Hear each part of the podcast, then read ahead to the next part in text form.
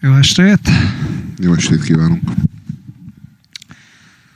Hát azt a címet adtuk a mai beszélgetésnek, hogy van-e Isten igazság. Erre a válasz nyilván az, hogy nincs. És akkor ezzel le is vonulunk a színpadról, és ez volt az apu azért iszik, mert te sírsz.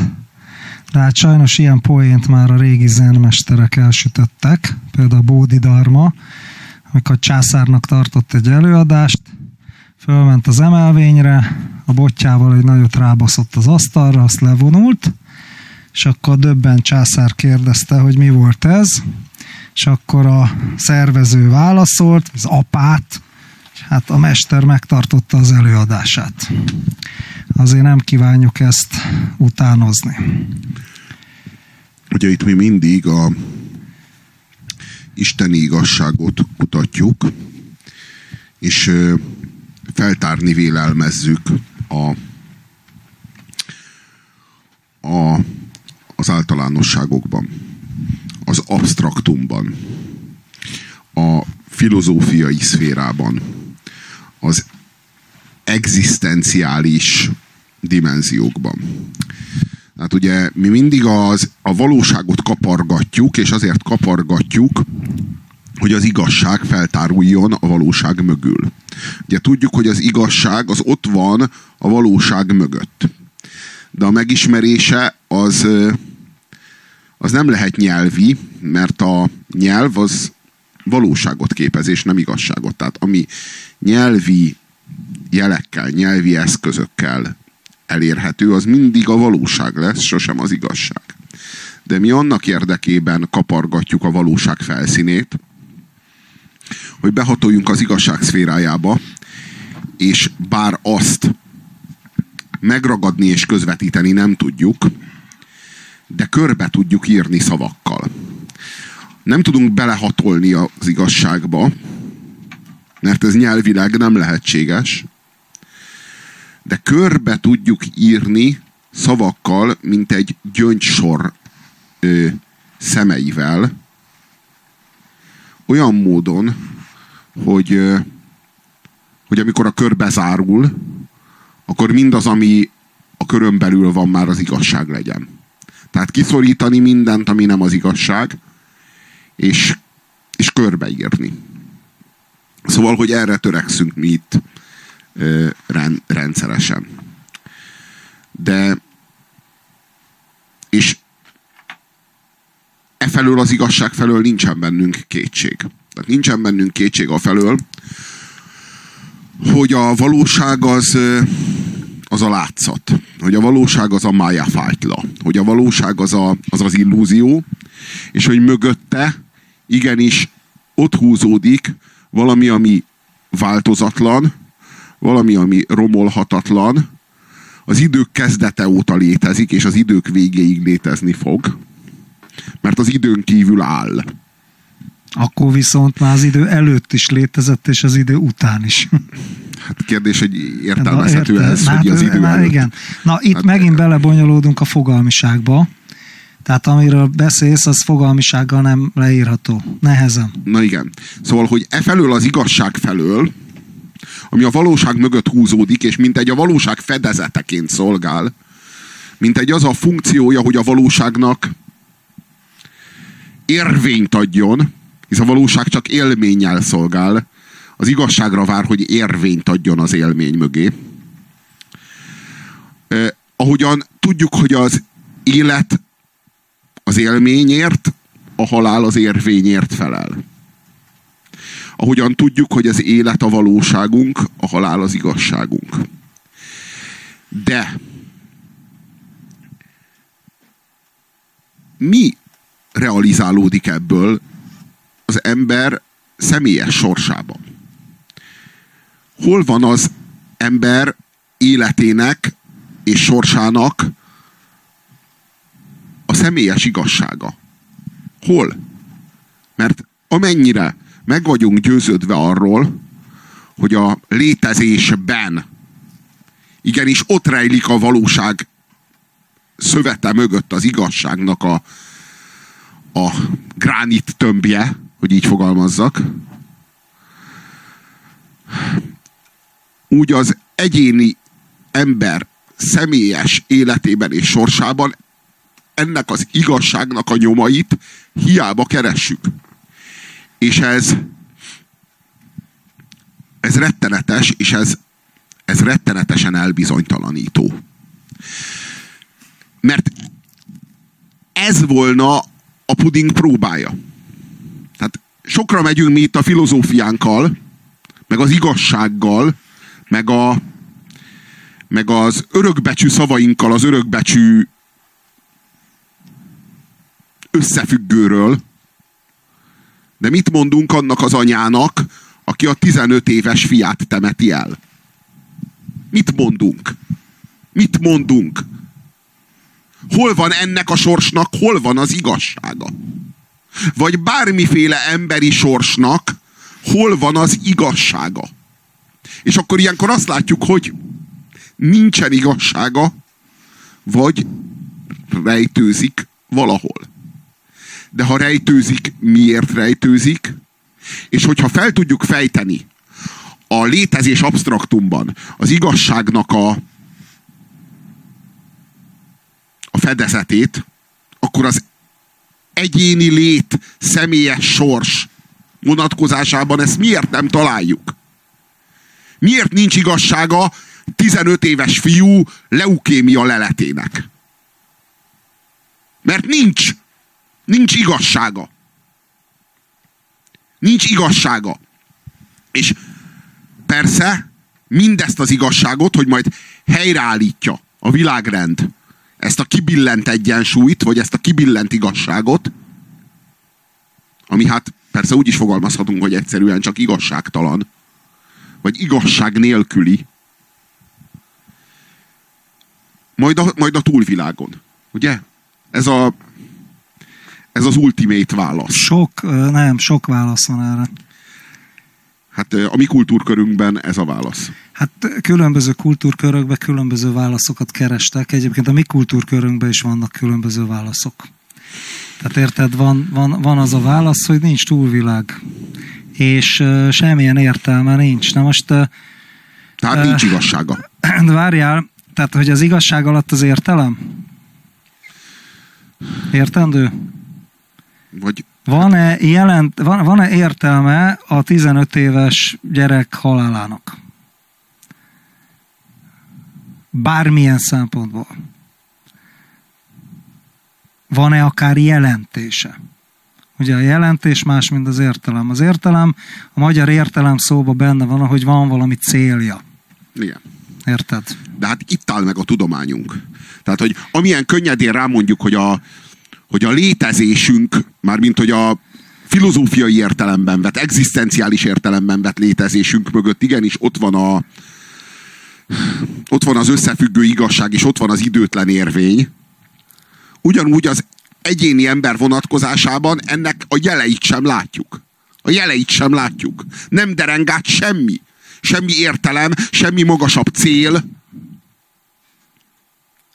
De ha nincs Szóval, hogy ezért, hogy, hogy fér ez, ezért, ezért ültünk ide le, hogy fér ez a világrendbe? Hogy fér ez a világrendbe, hogy a világnak van igazsága, de az egyéni létnek nincs? Szerintem vegyük végig az egészet. Már nem a 15 éves gyereknek a leukémia leletét, hanem, hanem ezeket a kérdéseket, Robi. Ö- én most az utóbbi időben, most nem akarok ilyen személyes dolgokba belemenni, de az utóbbi időben, az elmúlt hónapokban folyamatosan szembesülök azzal, hogy a környezetemben betegednek, meg halnak meg emberek. És én sem vagyok éppen a legjobb állapotban, de hát az én bajom az elenyésző ezekhez képest. És ilyenkor persze bennem is fölmerül, hogy hát mit tudom én, egy ismerősömnek éppen agytumor műtétje lesz, egy aránylag fiatal csinos nőről van szó, és, és hát akkor itt baszhatom a nagy bölcsességet. Ilyenkor mit tesz az ember? Én azt teszem, hogy kussolok. Érted? Tehát én, én például nem vindikálom magamnak azt a jogot, tehát nem, nem érzem azt a belső erőt, hogy bármit mondani tudjak a kibaszott roppant műveltségemmel. A irónia volt a kibaszott roppant, már azért annyira művelt nem vagyok. És, és, és az az ember, aki elkötelezett, vagy eljegyezte magát a spirituális létezéssel, mert ez azért megvan az életemben, és mindig ez volt a legfontosabb, sokszor hanyagoltam, és ez igen nagy hiba volt, de, de, de végül is a vonal végigvezetett ezen egészen a mai napig. Én mindig a könyvekhez nyúlok, tudod, a különböző hagyományokhoz, a szentíratokhoz. És uh, itt van pont, nagyon, nagyon érdekes, mert ugye nem tudtad, hogy én mit hozok be, nem beszéltük meg, hogy konkrétan miről fogunk beszélni, csak a fő témát. És uh, itt van egy könyv, ami a legrégebbi buddhista szövegekből egy kis szemelvény, tehát még a páli kánonból, ilyen kis rövid tanbeszédek, ilyen kis egyszerű, bugyutta, arhaikus megfogalmazással, ez az Udánából van, ami, ami mondom a Páli kánonon belül, tehát a legrégebbi buddhista szövegkorpuszon belül is a egyik legrégibb valami, és következő kis, hát idézelbe sztori, hallottam, ugye mindegyik így kezdődik, hogy így hallottam, egy alkalommal az áldott, ez a butha, Szávati közelébe, a Jéta ligetben, Anáta Pindika kolostorába tartózkodott. Szara fordítás már nem volt még akkor kolostor, de mindegy, kertjébe valószínű. Na már most, amikor egy bizonyos világi tanítvány drága és szeretett egyetlen fia meghalt tök véletlenül kerestem ki ezt, most tök véletlen, ez szinkronicitás volt, tényleg semmit nem beszéltünk meg. Így hát a nagyszámú világi tanítvány vízes ruhába, vízes hajjal a nap közepén elment az áldotthoz, és megérkezésükkor meghajolván feléje leültek az oldalán. Ahogy ültek ott, az áldott megszólította őket. Miért jöttetek ide vízes ruhába, vízes hajjal a nap közepén? Ugye hát ez egy ilyen nagyon ritualizált társadalom, ahol mindennek megvolt a jelentése, meg a jelentősége, minden mozdulatnak, gesztusnak. Midőn ez elhangzott, a világi tanítvány azt mondta az áldottnak, a drága és szeretett fiam meghalt. Ez az, amiért eljöttünk ide, vizes ruhában, vizes hajjal a nap közepén. Aztán tudatában lévén ennek jelentőséggel, a ma eset kapcsán az áldott kijelentette. A kedves és vonzó által megkötözötten, a mennyei lényeket és a legtöbb embert is a boldogtalanság tönkretette. A halál királya uralja őket. Ám azok, kik egy nappal látéve körültekintően elhagyják azt, ami kedves, elhagyják azt, ami kedves, ugye, egy nappal látéve itt a gyakorlásról van szó, a gyötrelmet a gyökértől ássák ki. Ó, a halál csábítását oly nehéz legyőzni. Ez volt a válasza. Most ehhez el kell magyarázni, ugye, hogy mi a buddhizmusnak a, ezekhez a dolgokhoz a felvetése. Most az, az nem ígér, igazából, ha tisztán nézzük, nem ígér mennyországot, meg ilyesmit a szenvedésért cserébe, mert a kereszténység megint más, de a kereszténységről azért itt, itt most bőven kéne majd beszélnünk. Tehát nem a buddhizmusról akarok. Csak ez annyira adta magát a példa. Ugye a buddhizmus eleve azzal kezd, hogy bava dukha, a létszenvedés. Szenvedés, az egész. És az egész, aznek a végén ott van a szenvedés, öregség, betegség, halál. Dzsará marana. Öregség, halál. És ezt még így ragozzák is ezek a szövegek.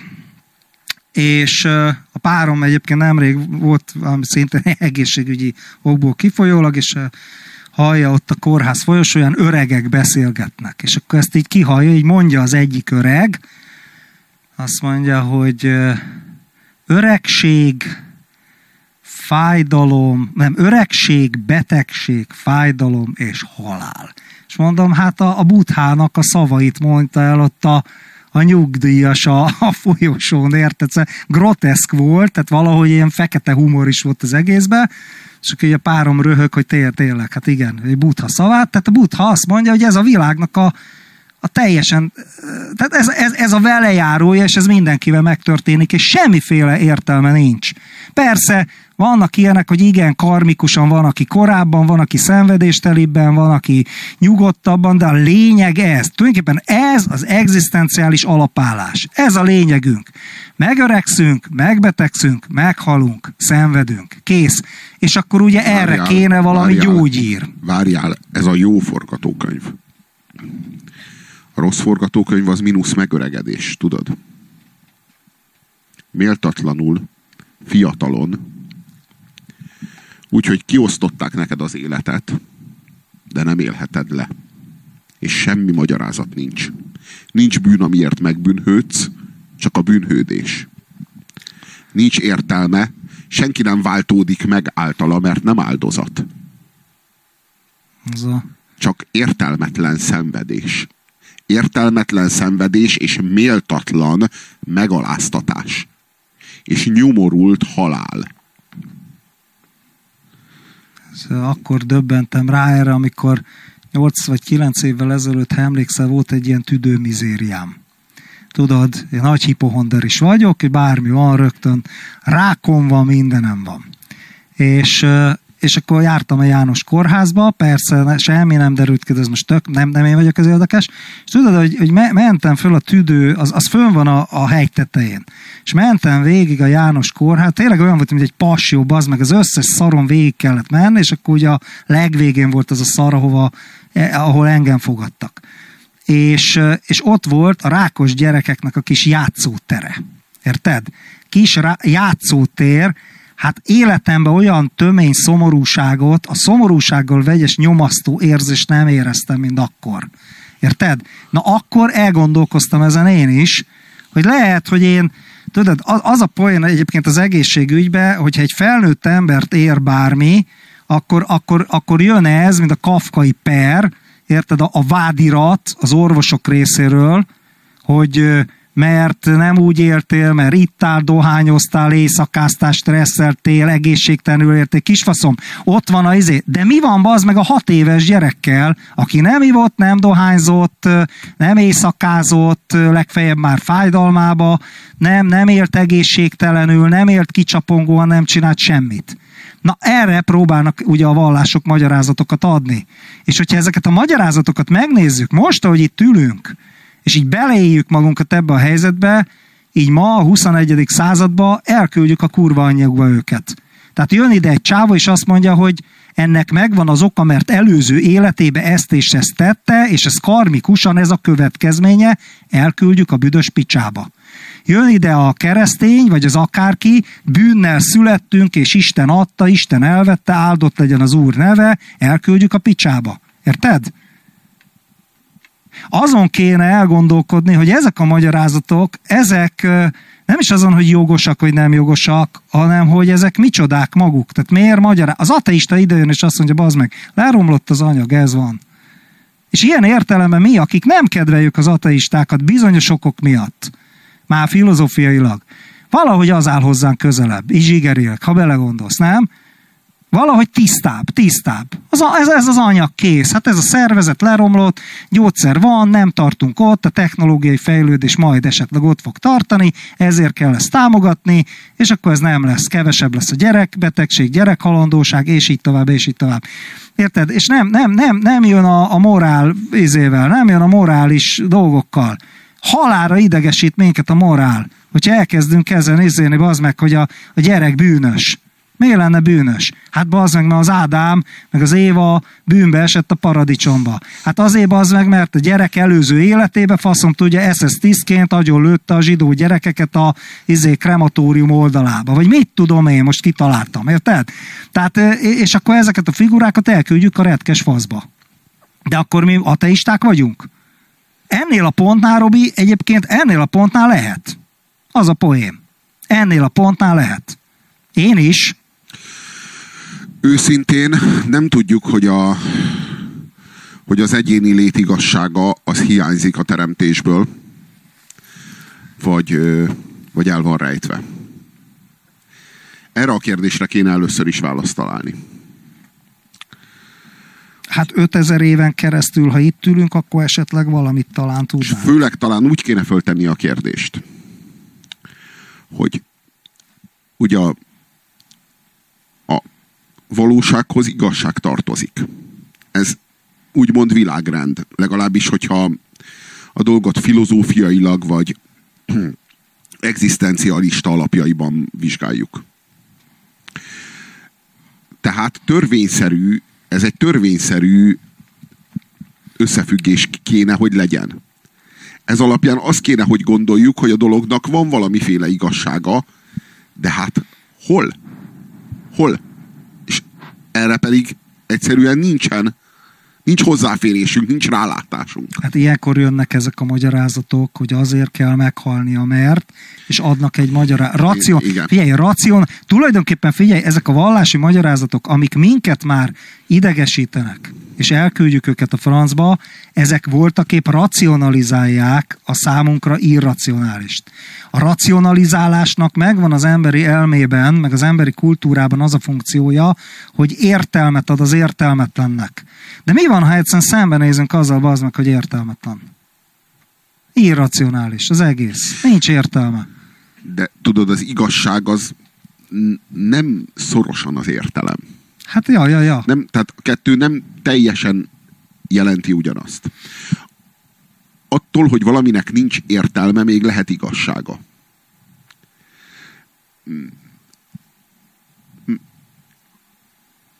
A, általában az értelmünkkel kutatjuk ezt, de van egy másik szervünk is rá, ugye ez a, ez a lelkünk, vagy ez a lelkiismeretünk, vagy ez a, be, fogalmazok úgy, hogy a belső erkölcsi érzékünk amivel az igazságot tap, tapogatjuk a valóság mögül, vagy mögött.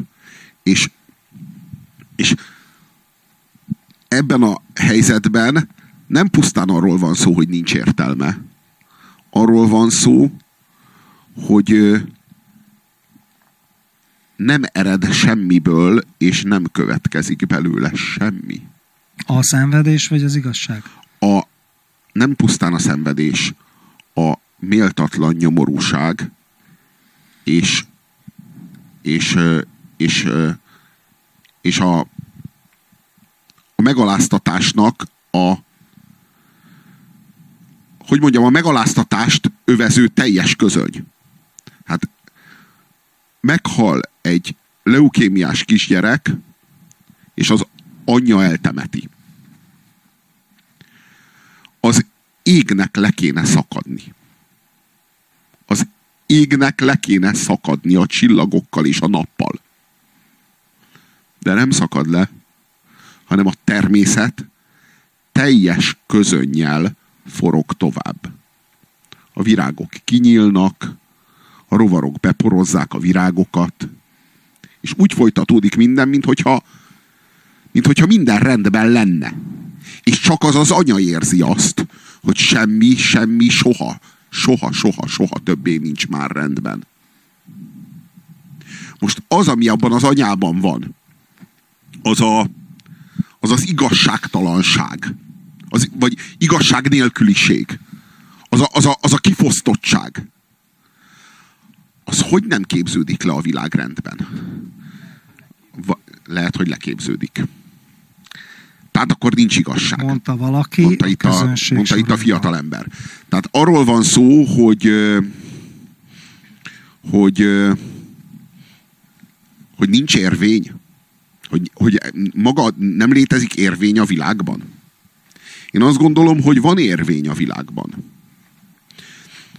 Csak az abstraktum felől az érvényt elérjük a személyes sorsból kiindulva, meg az érvény elérhetetlen. Ha nem lenne érvény a világban, csak élmény lenne a világban, akkor nem lenne különbség a között, hogy én téged megöllek, vagy megsimogatlak. Nem lenne különbség.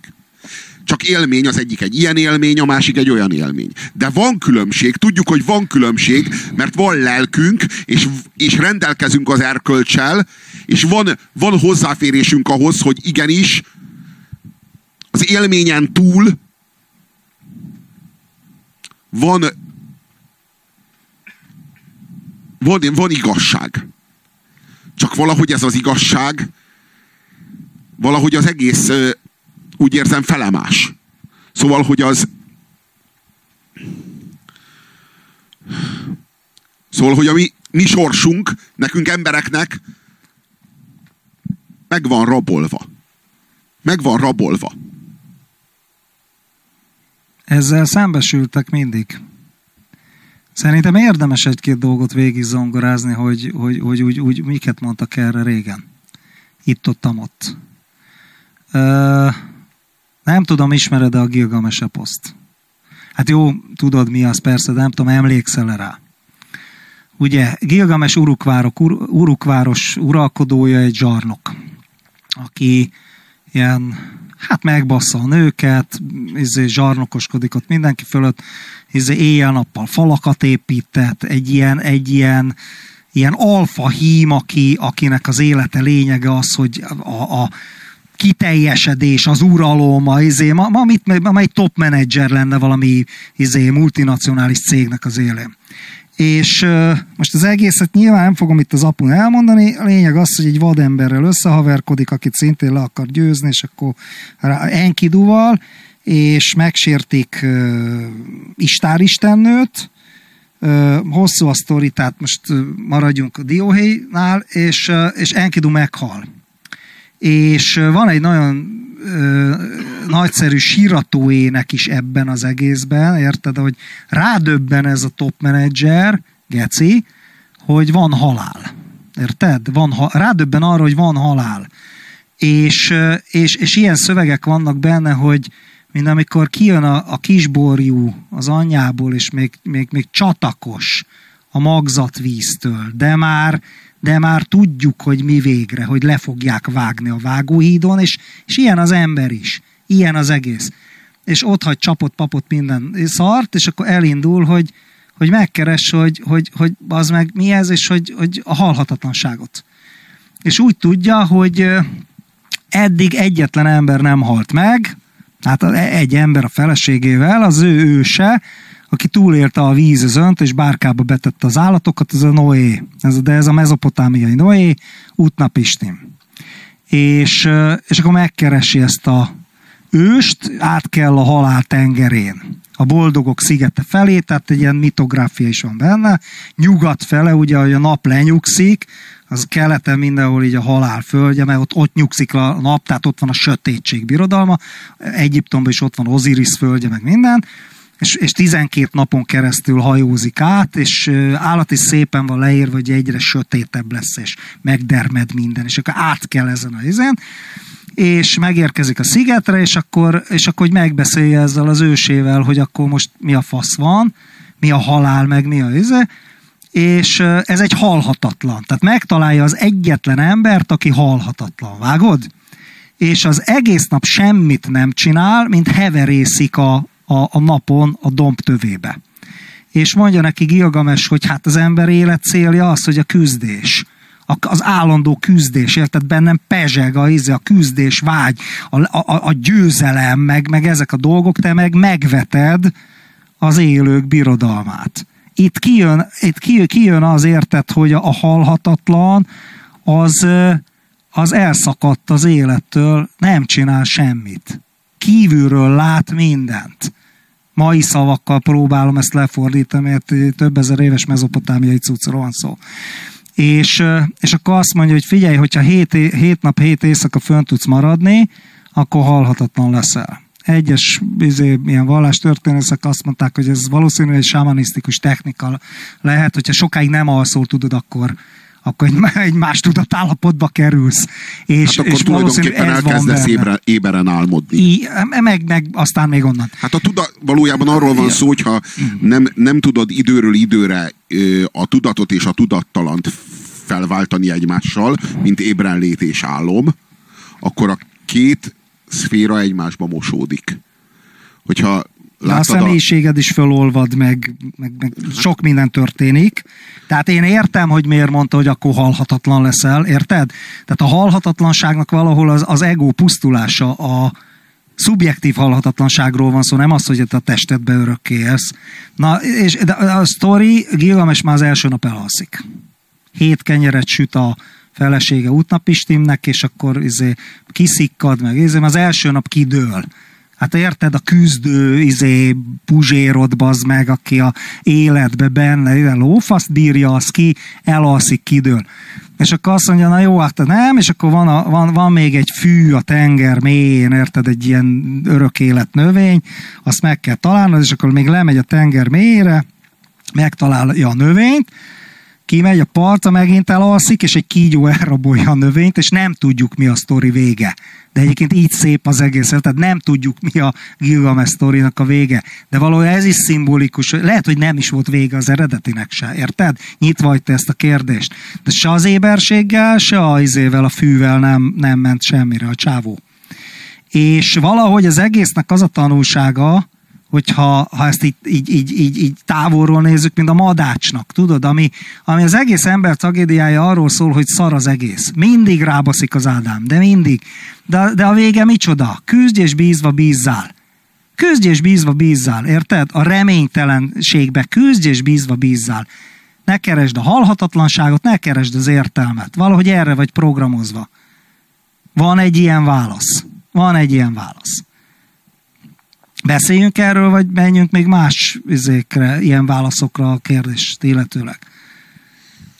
De hát ez nem válasz valójában. Vá- a, a, a nem az a válasz mondás, a válasz. Nem válasz. Vágod? Hát igen, az a, vá- a, az, azt mondja, hogy nem a te dolgod. Azt mondja, hogy nem a te dolgod. Tulajdonképpen nincs rá válasz,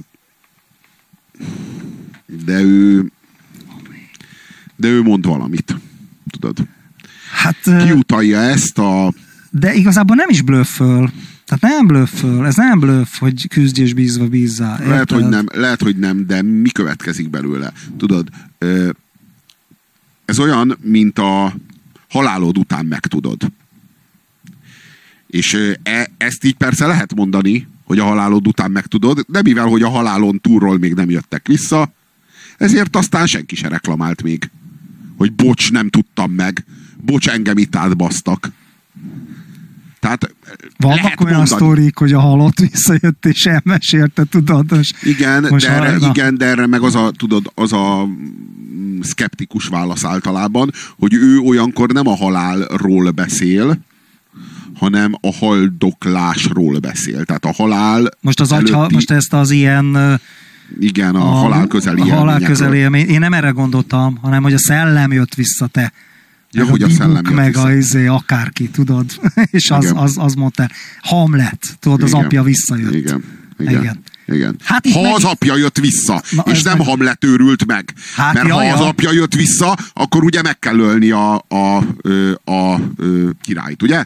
De, ja. hogyha, de hogyha nem az apja jött vissza, hanem Hamlet megőrült, akkor akkor az épeszét már elvesztette, megöli a királyt, és a lelke üdvét is elveszti. Ja. Ja, ja, ja, ja. Hát ja. Lehet azt mondani, hogy küzdj és bízva bízzál, de, de bízzak, de miben? Tehát miben? Ugye, miben? Hát úgy a csakságban.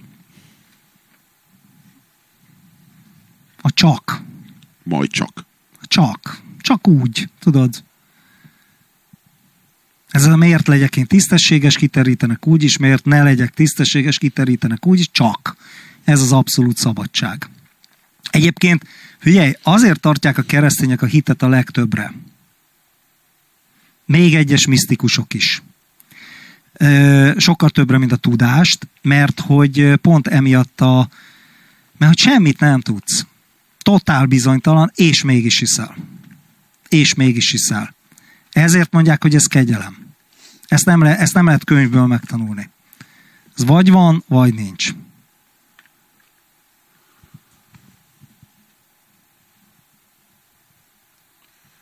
A másik meg, érted, vannak, mondom, vannak különböző válaszok. A másik meg az, hogy kamu ez az egész. A 15 éves fiú nem is beteg, nem is halt meg. Mert ez csak egy misztériumjáték. A Bhagavad Gita-ba, ami a filozófikus betétje a Mahabharata nevű vagy című eposznak, ott Krishna, a kocsi hajtója Arjunának, az egy harcos, egy árja hős, és elmondja neki, érted, le, le, leleplezi a világ nagy titkát, és azt mondja, hogy csatáról van szó, két nemzetség egymást kiírtja. A pándavák és a kauravák. És testvérháború. És mindenki bűnbe jut. Nagyon szép, nagyon filozofikus az is. És, és azt mondja, hogy senki nem ölt, és senki nem halt meg. Mert az átman, az halhatatlan. Csak a testi porhüvelyek. Ő ezt az értelmet adja. Például. Vágod? És de szó... Kicsit olyan, mint hogyha agyak lennénk a tartályba, tudod, és, és, és beprogramoznák ezeket a rémségeket, akkor... és fölébredünk, és semmi. Kamu volt az egész. De hogy akkor arról van szó, hogy mégiscsak van egy öröklét, vagy mégiscsak van egy mondhatnám úgy, hogy túlvilág, de mondhatom úgy is, hogy innen világ. Tehát egy innen és túlvilág. De most nem a mesekönyvek, tehát most nem a kifestős képes biblia szintű túlvilágról van szó. Nem, de hát, hogy létezik egy magasabb összefüggés, és abban a magasabb összefüggésben senki nem halt meg, és senki nem ölt meg senkit, Igen. hanem, hanem csak, csak ez egy pszichodráma. Így van. Egy pszichodráma ja, foglalkozás, ja, ja, ja, ja. ahol eljátszottuk ezt, Igen. hogy fejlődjünk, meg hogy tapasztaljunk, meg hogy feljebb és feljebb érjünk a, így van. A kristály tudat felé. És most ennek a illusztrálására egy még durvábbat mondok. Keleten ezt ilyen komolyan hitték és gondolták, és a tantrikus buddhizmusba kifejezetten ezt a gondolatot egy ilyen nagyon magas szintre vitték, ott van két ilyen tantrikus buddhista szentnek, Tilópának és Naropának a története, Tilópa volt Naropa mestere. És arról szól a sztori, hogy, hogy Naropa végig kereste a mesterét, Tilópát. És az folyamatosan szopatta. Maga a tanítása az volt, hogy mindig elbújt előle. Nem az, hogy leült és elmagyarázta neki a izét, hanem kereste a mestert, érted? Miután már mindent elolvasott, már mindent megcsinált, kereste a nagy mestert, és az folyamatosan beszopatta. És úgy szopatta be, hogy ilyen, ilyen mondta neki, hogy menj oda ezekhez és ezekhez, és mond neki ezt és ezt, és azok mit tudom én például, menj oda, jön, jön a király díszkísérete, és akkor mond neki ezt és ezt, valami blaszfémiát, és akkor azok jó megverték, majdnem félholtra agyonverték. És akkor izé, és akkor megszívta, és azt mondta, hogy na hát a tested ennyit érdemel. Nézz inkább a tudatot tükrébe és ennek, ennek a sztorinak vannak olyan epizódjai, hogy ilyen látomásokba megy be a csávó, és mindig azt hiszi, hogy valódi. És akkor vándorol a narópa, és egyszer csak, mit tudom én, lát egy embert, aki, aki a saját apját kínozza, vagy karóba húzza, az anyját börtönbe veti, tehát ilyen borzalmat. És akkor hát ez szörnyű, és akkor szerte foszlik a látomás, és azt mondja a Tilóp, hát én voltam, hogy bevetted ezt a fasságot nem ezek a szavakkal. A másik, mit tudom, ilyen hülye groteszk cuccok vannak benne, hogy, hogy, hogy élve kibelez egy embert, meg ilyen, ilyen szörnyűségeket láttat vele. De ez az egész csak kamu, nem ismertet fel a mestert, hogy minden csak üresség, minden csak álom. Érted? Kamu. Nem lehet Érted? minden csak álom, mert kell, hogy legyen az, aki álmodik. Ha álom van, van álmodó. Ha álom van, van ébrenlét. Uh-huh. Áll, ébrenlét nélkül nincs álom. Mert ha csak az álom van, akkor az az ébrenlét, és akkor megint nincs álom. Ja, ja, ja, ez Tehát... régi probléma, így van, így van. Hát ugye a buddhizmusban speciál nincs álmodó, de az egy más kérdés. Na de hogy van ez? Tudod, minden csak üresség. Tehát ez az álom, amit álmodunk, ez szertefoszlik, csak csak meg kéne ragadnom, és már is látnám, már is érzékelném, hogy a semmit markolom. Tehát akkor ez a semmi, ez, ez realitás. De valami ö, mégiscsak vetítette, projektálta, okozta ezt az illúziót, valahonnan ez származik, a kell, hogy származzon. Azt mondják a tudatból. Akkor hát a tudat az realitás. A maga a tudat, így van. Mint Descartes, tudod? Ez a semmi nem realitás, ugye a nagy racionalista, kurva misztikus izé, kényszerképzetei voltak, hogy az emberek csak az meg automaták, amik ilyen ruhák járkálnak az utcán, és semmi nem valóságos, és az meg ezt az egészet egy gonosz szellem okozza, olvassátok Descartes. Érted? És akkor izé, semmi, ez se, az se, izé, mi a biztos pont, hogy, hogy, hogy gondolkodom. Tehát vagyok, a gondolkodásom az egyetlen biztos pont, tehát én, én, én létezem. És akkor innen kezdte a, izét, a, a bizonyságot keresni. Lehet, hogy ez az egész kamu, ebből kiindulva. Ö, vagy mit tudom, egy másik szöveg, egy hindu tantrikus szöveg azt mondja, hogy, hogy képzelt, hogy a világegyetem egy kagyló, egy üres kagyló, melybe a te elméd mókázik csak végtelenül. De végtelenül. Érted? Egyébként, ha belegondolsz az álmodba, ugye az álomban mi van? Látsz egy kamu tájat, kamu eseményeket, kamu dolgokat. És fölébredsz, de az álombeli éned is kamu volt, bazd meg. Hát, ha tudatos álomról van szó, akkor nem, de most a hétköznapi álomról beszélek. Tudatos álom az egy más, az egy más kérdés. De de az álmod az ott akkor, amikor álmodod, realitásnak tűnik. Abszolút. Csak úgy, mint most a realitás. Így van. És persze most tudom, hogy nem álmodom, de álmomban ugyanígy meg vagyok győződve arról, hogy, hogy nem, nem álmodom. Így van. Csak az ébredés után derül ki, hogy kamu volt. És erre mondták a buddhisták, mert ellenbetették, izé, mindegy, vannak ilyen viták, hogy de hát az álom, az tudjuk, hogy azért van az ébredet az álom közti különbség, és akkor azt mondta erre a csávó, hogy de az álomban is csak akkor tudod, hogy kamu, amikor már fölébredtél, ha itt fölébredsz, mert eléred a buddhállapotot, na akkor fog kiderülni, hogy ez az egész csak kamu. Én nem azt mondom, hogy én ebbe hiszek, én most csak mondom, hogy vannak ilyen magyarázatok. De hogy a buddha fölébredt. Hát maga a neve is hát azt jelenti, a buddhi az ébredni gyökből. Így Igen, van. Tehát, a felébredett. Tehát felébredt, tehát felébredt, és, és ráébredt arra, hogy mindaz, amit itt átél, az illúzió, de önmagából és a saját tanításából mégis realitást formált az időknek, meg a történelemnek, meg a hagyománynak úgy tekintette csak, hogy átmeneti eszköz. A darma, ugye a darma az a tan, így hívják. És van egy ilyen beszéd, és azt mondja, hogy az csak egy tutaj. Tehát az egész buddhista tanítás egy tutaj, ami átvisz téged a túlsó part, és a tutajt utána nem cipeled a hátadon, ott hagyod a picsába a parton. Tehát a saját tanítását ő így tekintette. És ki az, aki ott hagyja? Az hát én? Minden, mindenki ott hagyja. Az én? Az ént is ott hagyod, mert ugye... De akkor ki hagyja ott? Tehát én vagyok az én, aki ott hagyom. Amikor az én ott hagyom, akkor ki hagyja ott? Hát egy, egy nem én. És itt értünk el a fogalmiságnak a határaig. Érted? De hogy az... Ö, szóval, hogy azt gondolom, hogy az ürességen kívül kell, hogy létezzen valami, kell, hogy létezzen valami szubstancia, mert az üresség nem tud illúziót projektálni a világba. A tudat csinálja. De, de hát akkor a tudat kell, hogy legyen ez a primer létező. Hát jó.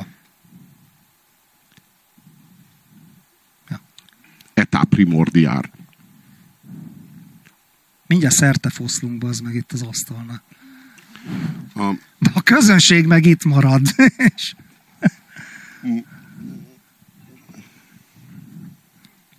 Ezerszer elátkoztátok, hogy izé bejöttetek az apura, mi?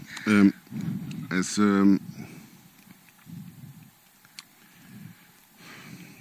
Na, én csak azt, figyelj, én ne, nem akarok ezekbe itt Ez hogyan juttat minket közel, nyilván... az, hogyan, hogyan juttat közel minket az egyéni sorsigasságához? Hát például ez a, módon. hogy látom a izét, érted, és, és kamu. Az egyéni sorsnak nincs igazsága. Mi, mi van akkor, hogyha Hitlernek, a, Hitlernének a fia rákos? és elkezdjük őt sajnálni.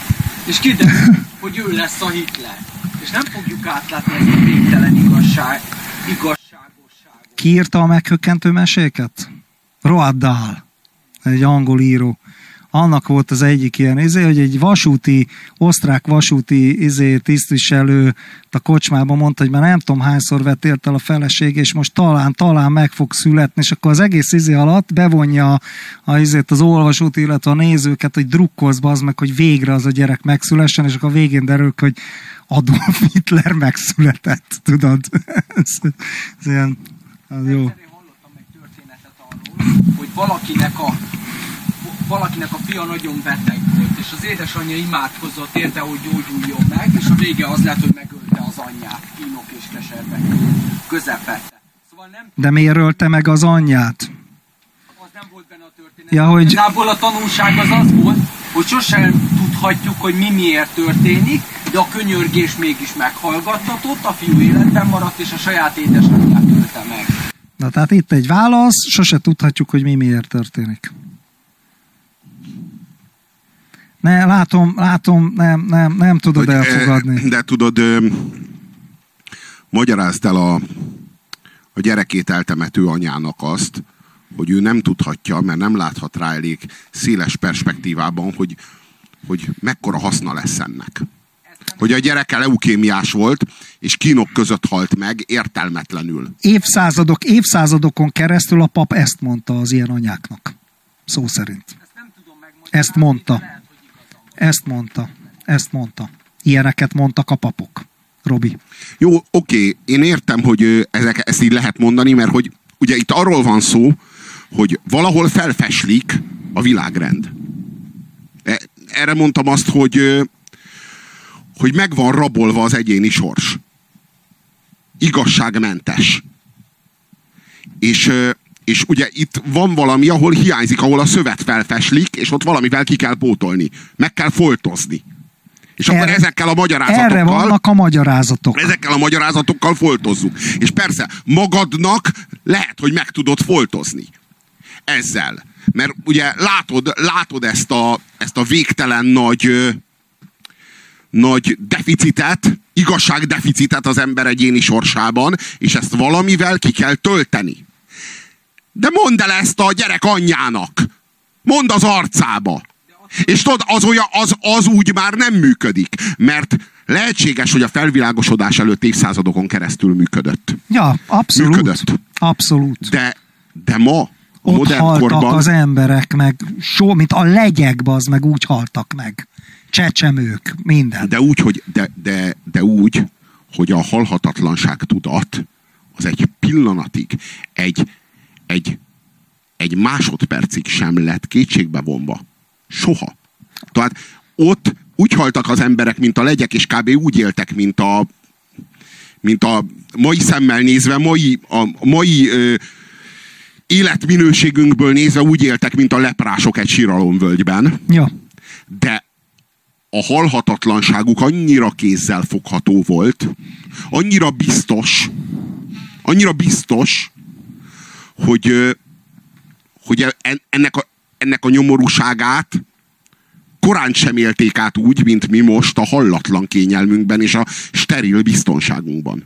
Tehát akkor mi miért? Mert mi már, hogy mondjam, az, az ég ki lett fosztva. Az enciklopédia, le, tudod, felváltotta a Bibliát, Még egy nagy falatot ettünk a tudás almájából, és ezért még kevesebb halhatatlanságot kapunk, még az ígéretét is elvették. Vágod? Hát akkor, a, akkor arról van szó, hogy a jó és rossz tudásának a fája, meg az örök élet fája, ugye ez a kétféle gyümölcs, ez a kétféle gyümölcs, ez fordított arányosságban áll egymással. Ezek szerint igen. Tehát minél nagyobb fokú a tudás, annál nagyobb fokú a halandóság, tehát a halállal fizetünk a tudásért. Így van. Így van. Tehát a, a, az... Precíz. Precíz. Azért, azért fogunk, és minél nagyobb fokú a tudásunk, annál halandóbbak vagyunk. Annál halandóbbak. A szó nem fizikai, hanem mentális értelmében, igen. Így van.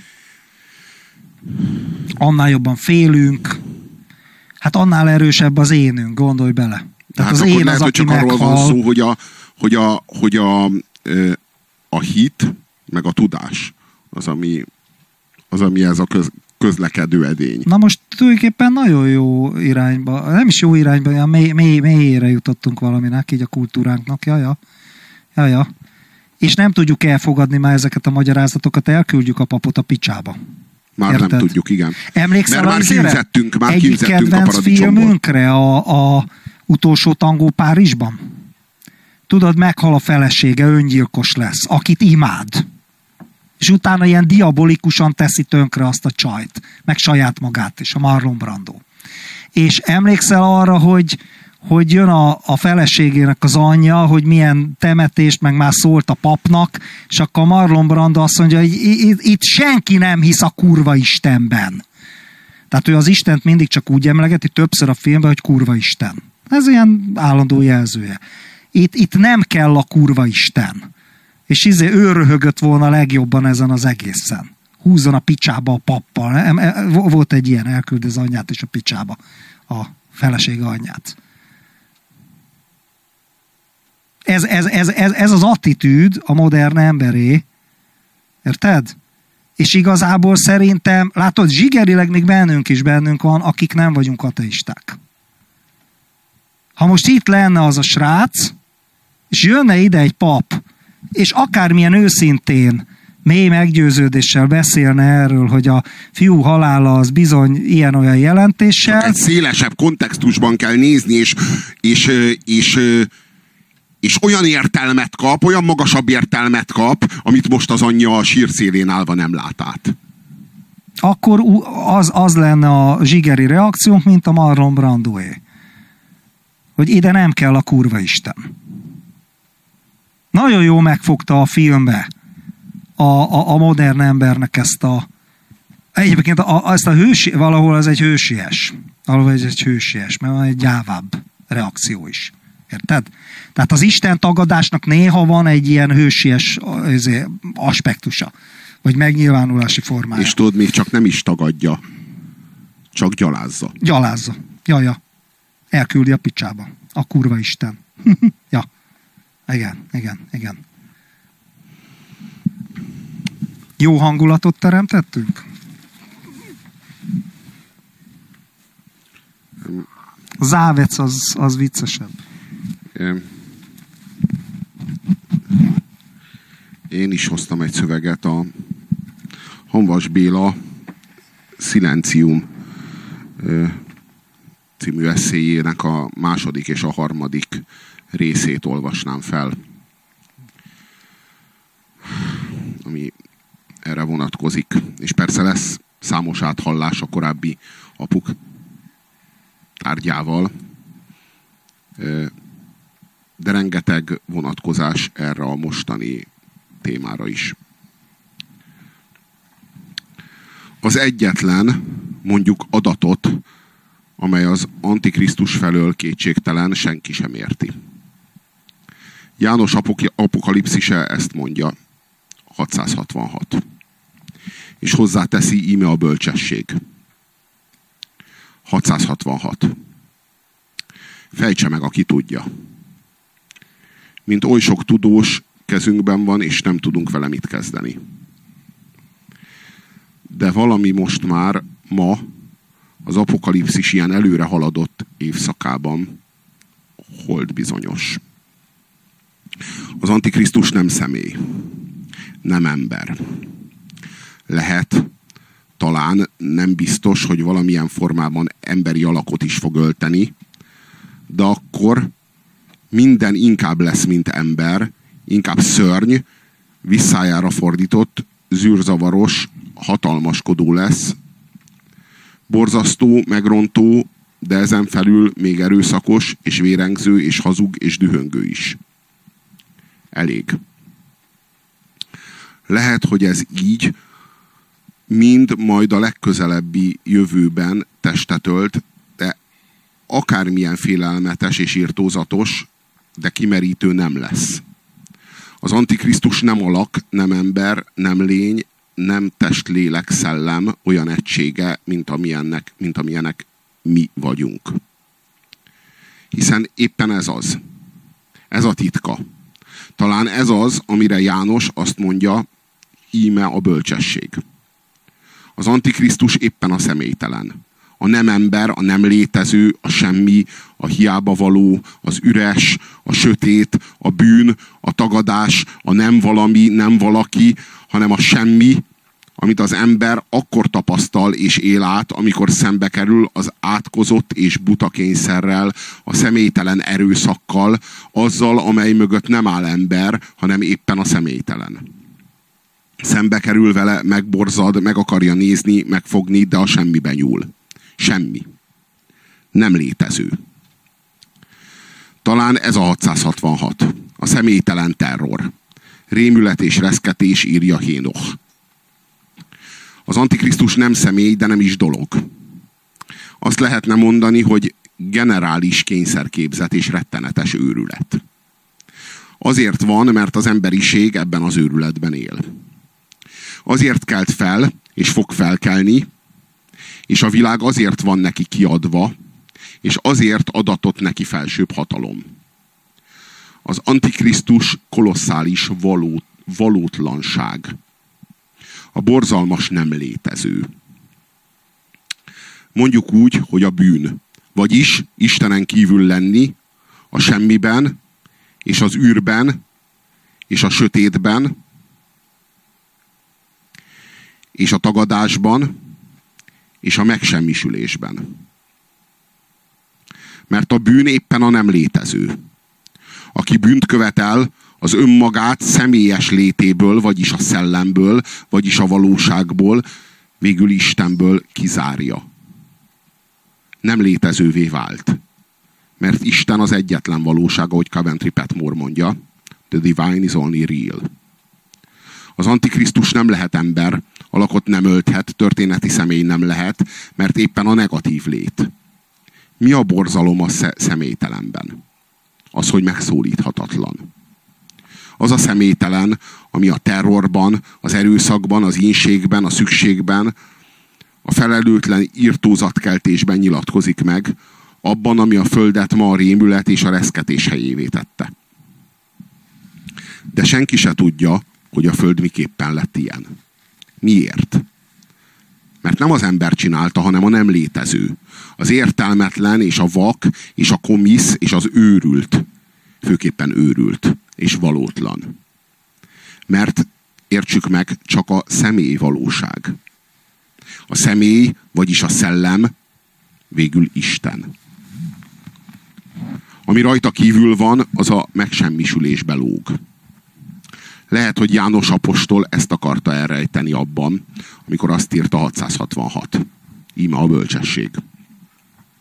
Az Antikrisztus megszületését hiába várjuk. Sohasem fog megszületni fognak továbbra is születni, és egyre többen hitványak és pimaszak és vérengzők és hazugok, és visszájára fordultak, de az Antikrisztus nem születhet meg, mert nem személy. Még csak nem is dolog. Az Antikrisztus a személytelenség ténye. A megszólíthatatlanság. A megsemmisülés ténye. 666. Íme a bölcsesség. Az Antikrisztus az apersonális, legátoló szükségszerűség. Az anonim borzalom, ami például a hivatal, vagy a technokrácia, vagy a rémállam, az irtózatos tény, amelyel szemben védtelenek vagyunk, nem mert tőlünk független, hanem mert ezt a nem létezőt mi valósítjuk meg, és mi csináljuk, és mi tartjuk fenn, és mi ragaszkodunk hozzá. Egyetlen pillanatában sem valódi. Egyedül az Isten a valódi. Az Antikrisztus testetlen, és lelketlen, és szellemtelen fikció. 666. Ez az, ami most és ma van. Ebben a valótlanban élünk, ez az apokalipszis végső szakasza, a személytelen terror megjelenése, mindenki reszket, mégis itt van, és tény, és mindenki csinálja. Semmi, és mégis tény. Semmi sem személyesítheti meg, mégis itt van. E napokban sokan és sokszor szóvá tették, hogy ma úgy szólván nem történik semmi, ami ne kívánna rajtunk valamiféleképpen segíteni. Politikában és gazdaságban és tudományban és vallásban egyáltalán nincsen mozzanat, amely mögött ne a jó szándék állna. Biztos. Akármilyen ügyefogyottan, de ez a jó szándék jelen van. Szekták és államok és szervezetek és művek. Csupa, csupa jó szándék. Egészen biztos. De minden ilyen jó szándékot belülről valami megőröl. És alig kezd el élni, már is csöndben van. A nem létezőbe porlad. Ez az egyetemes romlás jelenléte. Nem lehet segíteni. A megsemmisülés állandó jelenléte. Az ember csak nem megrendítő erőfeszítéssel készít állami és társadalmi és gondolati és tudományos és ipari és gazdasági terveket. Egy percben az egész visszájára fordul, és ahelyett, hogy segítene, a romlást fokozza.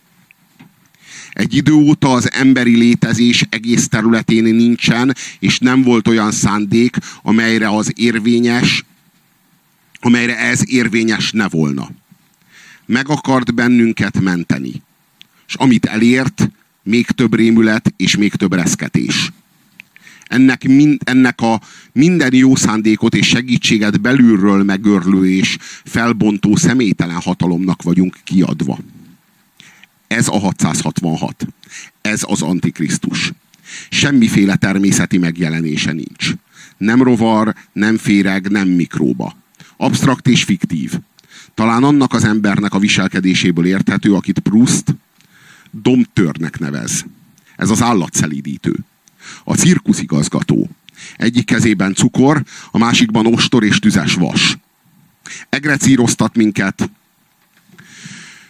kötet, köteleken és karikákon kell átugrálnunk, és körbe kell futnunk, és szép sorba kell állnunk, és egyszerre tapsolni, vagy kiabálni, hogy éljen, vagy vesszen, halál reá. Gömbökön balanszírozni kell és fejünkön kell állni, és a labdát szájunkkal elkapni, és masírozni, és egymásra a puskát ráfogni, és a másikat jelszóra lepuffantani, és indulókat énekelni. Azt lehetne kérdezni, hogy a domtőr, vagyis a cirkuszigazgató az előadást kinek és milyen nézőközönségnek rendezi. Tűnődve nézünk egymásra. Nekem nem. Neki sem. Nem, igazán nem. Neki sem. Neki sem. Kinek? Miért van ez az egész fene nagy díszelőadás? Senkinek se kell. Mindenki unja. Mindenki szeretné a cukrot, és, a, és mindenki fél a tüzes vastól és az ostortól. A cirkuszigazgató hülye. Azt hiszi, hogy az előadás kell. Nem. Az egész mutatvány senkinek se kell. És a legjobban szeretnénk már végre hazamenni, de nem lehet. Kötélen kell táncolni és hurrázni. A cirkuszigazgató nem veszi észre, hogy az előadást az absztrakt személynek rendezi.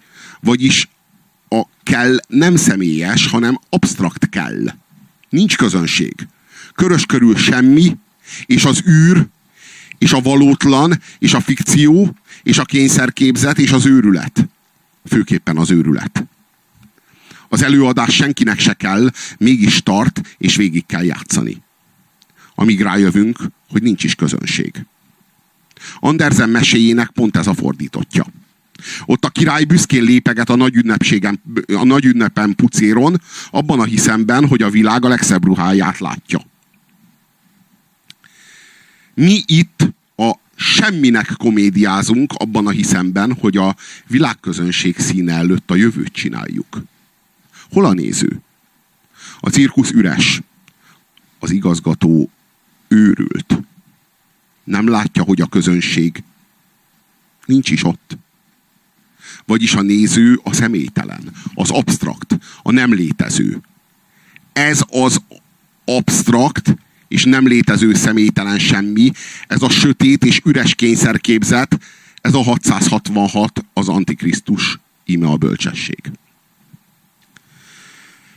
Bizonyos, ha mindaz az igazságtalanság, amit ma elkövetnek, méltó és egyenértékű megtorlásban részesülne, a Földnek napjában 77-szer meg kellene nyílnia, és a tengernek 77-szer medréből kicsapnia, és a mélység tüzének 77-szer fel kéne törnie, és az égről 77 csillagnak le kéne zuhannia. És nem az a hajmeresztő, hogy az igazságtalanság megtörténik, a hajmeresztő az, hogy a megtorlás kimarad. A felbőszült gonosztevők maguk is megrettenve ámulnak. Íme. Szabad. Nem szakad le az ég. Meg van engedve. A hajmeresztő nem az, hogy az igazságtalanság megtörténik, hanem hogy szabad és hogy meg van engedve. Amikor valaki egy vagy több ilyen cudar igazságtalanságot elkövet, kitapinthatóan érezni, hogy a világ megborzong, és valaki keze ökölbe szorul. De nem sújt le. Még nem. Még szabad. Meg van engedve, hogy terhes asszonyokat rugdaljanak, és öregek csontjait összetörjék, és a havas fagyba egész városokat kitaszítsanak, röhögve, és diadalmasan, és egész országokat fölperzseljenek, és mindezt a törvény látszatával, és mindezt kenetteljesen, sőt vigyorogva, sőt elméletekre hivatkozva, sőt énekelve és géppisztolyosan, sőt mindezt az igazság nevében. Ez a hajmeresztő, hogy ez szabad, és a megtorlás kimarad. Mi volt Szodoma és Gomora ehhez képest? Bagatel. Azt a tűz elemésztette. És ez itt a megmérhetetlenül borzasztóbb, ez itt szabad és meg van engedve. Ez a hajmeresztő, és nincs megtorlás, és az igazságtalanság szabad, és meg van engedve. Ez az, amit ma el kell viselni. Tudni, hogy ez most szabad. Eltűrni, és nem bosszúért imádkozni, és nem gyűlölni, hanem egyre szorosabb szövetségben állni az Úrral. Elviselni a borzalmat, és az undort, és a háborgást, és a tiltakozást, és a rémületet, és a reszketést Elviselni, hogy az egész emberiség a sötét megsemmisülésbe lohol. Siess a dúlásra, siess a prédára. Látni, hogy íme az Antikrisztus országa jön, és jön, és jön, és ez a nihil, és a fantazma, és a nihil és a fantazma országa ez. A személytelen, a valótlan, a nem létező az Antikrisztus a nem létező sötét őrületének káprázata. A megszólíthatatlan, mert a valóság a világosság. Isten az egyetlen valóság. Szövetségben állni a világ, világossággal. Nem törődni azzal, hogy a menny az írtózattól leszakad, vagy sem. A tenger kicsap, vagy sem. És ez most szabad. Biztos, hogy Szodoma és Gomorra ehhez képest vicc volt. Az özönvíz a földre kisebb dolgokért szabadult. De nem az, övö, de nem az özönvizet kérni. Nem gyűlölni. Szövetségben állni az Úrral. Ez Hénoch magatartása. Hénoch, akit az Úr kamaszának hívott, a hajnal és a harmad gyermeke volt, a lelkek helytartója látta a megváltót, az úrral szemtől szemben állt és beszélt vele. Az úrban való megrendíthetetlenség, és nem a pillanat csábjának való bűvös pókolás. Csak százezer évre érdemes berendezkedni, Hénoch ezt tudta. Szörnyű kérdés ez. Miképpen van, hogy mindaz az igazságtalanság, ami ma történik, meg van engedve. Az ember nem szívesen, csak legvégső esetben nyúl eszkatológiai kategóriákhoz. Hiszen ha lehet, a dolgokat nem kell magasan venni. Egyszerűbben is meg lehet érteni és fogalmazni. Fölösleges a nagy dolgokat minduntalan előrángatni. Nem is ízléses. De kérem, próbálja valaki azt, ami egy idő óta itt és most egyre nagyobb vehemenciával kibontakozóban van, próbálja másként megérteni és megmagyarázni. Akár a szientifizmus bármelyik elméletével, akár valamilyen filozófiával. Milyen üres, és milyen szánalmas. Ez a helyzet így, ahogy ma fennáll, és amilyen irányt vesz, már csak is és egyedül a végső kategóriák segítségével érthető meg. Ehhez minden egyéb magyarázat szűk és erőtlen, kicsiny és fals. az ember bármilyen vonakodva és kelletlenül, de kénytelen az eszkatológiához nyúlni, és azt mondani, mindaz, ami történik, csak úgy érthető, ha feltételezzük, ez az apokalipszis végső szakasza, ez az antikrisztus elszabadulásának kora, ez az, amiről János apostol beszélt, amikor azt mondta, minden nép fölött adatott neki felsőbb hatalom. Ez az a kor, amikor az igazságtalanság, amelyet máskor az ég és a föld hatalmai megtoroltak, most meg van engedve és szabad. A kérdés ez. Miképpen van, hogy mindaz a hajmeresztő igazságtalanság, ami megtörténik, megtorlatlan marad, és azon mi nem tudunk segíteni? A válasz ez. Az igazságtalanság megtorlatlan marad azért, mert ez most meg van engedve. Szabad azért, mert ez az apokalipszis végső szakasza, és az antikrisztus fels, felsőbb hata, és az antikrisztusnak felsőbb hatalom adatott. A morál prédikáció. Akárki tartja.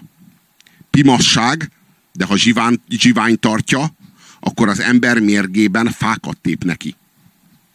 El kell viselni. Ez most szabad. Valljuk be, sohasem voltunk valami okosak, de most, mint a tök hülyék állunk itt. Tök hülyén állunk, és tehetetlenül, és kétségbe esetten, és jajgatva, és a borzalomtól megszürkülve, és nyelvünket a fájdalomtól összerágjuk. Mindannyian azt hittük, hogy a gonosz majd valamilyen élő emberi és történeti alakban fog megjelenni.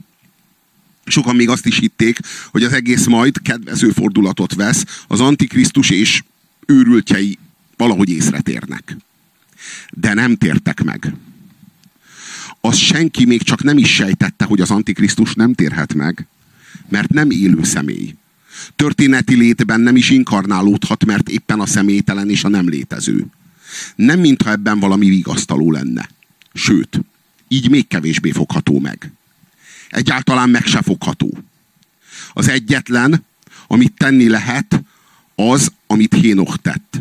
Nem gyűlölni, hanem szövetségben állni az Úrral. Meg van engedve? Igen. Hajmeresztő, hogy ez most szabad, de szabad. El kell viselni, és a szövetséget még szorosabbra venni. Belebújni az Úr ölébe, és a boldogtalanokért, akik a fájdalomtól nyelvüket összerágják, de nem tértek meg imádkozni. Az Antikrisztus nem térhet meg, mert nem személy, és így személyes elhatározása sincs. Soha sem fog testet ölteni, és a történelemben nem fog kilépni. Annyiban van jelen, és neki csak annyiban van hatalma, sőt fensőbb hatalma, amennyiben élő emberi lény őt szolgálja, és neki meghódol, és magában neki helyet és teret enged, és amennyiben az élő emberi lény személytelenné és valótlanná, és szellemtelenné válik, és sötét lesz, és fantaszta, és megőrül, és lohol. Siess a dúlásra, siess a prédára. Nyomorult, siess, hitvány, bőszült, gonosz, aljas, szerencsétlen szegény bolond Jaj, annak, aki a személytelennek csak mustármagnyi helyet ad. Aki odaadja neki akaratát és képzeletét. Aki a nem létezőnek teret ad. Aki a sötét semmit magában felébreszti. A sivatag nő és nő, szól Nietzsche. Jaj annak, aki magában a sivatagot elrejti. Jaj nekünk, mert senki sincs közöttünk, aki magában sivatagot ne őrizne, aki ne adta volna el ö, aki ne adta volna neki valamiét. Minnyájan együtt alszunk a rémmel. Megismertük tilos és szentségtörő, szentségtörő közvetlenséggel, és a megsemmisülést magunkhoz öleltük, és minnyájan kivétel nélkül ma itt a személytelenség sötét őrületében élünk és alszunk. Mind olyanok vagyunk, mint a katona, aki parancsra saját apját lelövi, mert parancsra személyes életünket kikapcsoljuk, és meghunyászkodunk, és szívtelenek, és embertelenek, és értelmetlenek, és katonák, és személytelenek vagyunk. A valóságról lefejtve, és elvontan, abstraktul, a sivatagban, és meg vagyunk tömve a nem létezővel, az úgynevezett eszményekkel és hazudunk, és át vagyunk szőve a személytelen fogalmak ezreivel, És minden második szavunk az, hogy izmus. Nem izmus, nem ság és ség, nem kereszténység, nem krisztianizmus, Jézus Krisztus személye. Nem istenség. Az élő Isten, ahogy Hénok mondta, a hajnal és a harmad gyermeke, aki vele szemtől szemben állott. De mi tömeg vagyunk. És publikum, és csőcselék, és személytelen söpredék, statisztikai adat vagyunk, és ha parancsot kapunk, személyünket kikapcsoljuk, magunkat megszólíthatatlanná tesszük, apánkat lepuffantjuk, és a cirkuszban karikákon ugrálunk át, a nem létező néző az üres színház előtt, a várható cukorért és az ostortól reszketve, bár minnyáján régen tudjuk, hogy nincs néző. Nincs néző, és a cirkuszigazgató szintiszta őrült. Egészen más feladat lenne persze életünkben minden személytelenségi attitűdöt kielemezni. Például azt, hogy az a bizonyos katona, amikor a puskát apjára ráfogja, miképpen válik személytelenné. És hogy a hivatalnok íróasztalánál miképpen kapcsolja ki személyét. És a tanár a katedrán milyen személytelen. És a tudós és a pap a szószéken milyen személytelen, és absztrakt, és fiktív, és őrült, és milyen komikus, és komédiás, és hazug, és főképpen milyen megszólíthatatlan. És a sajtó, és a művészet is milyen fikció. Mennyire a publikum az üres cirkusz előtt áll, és milyen mélyen, mélyen a nihilbe merült, és nincsen sehol.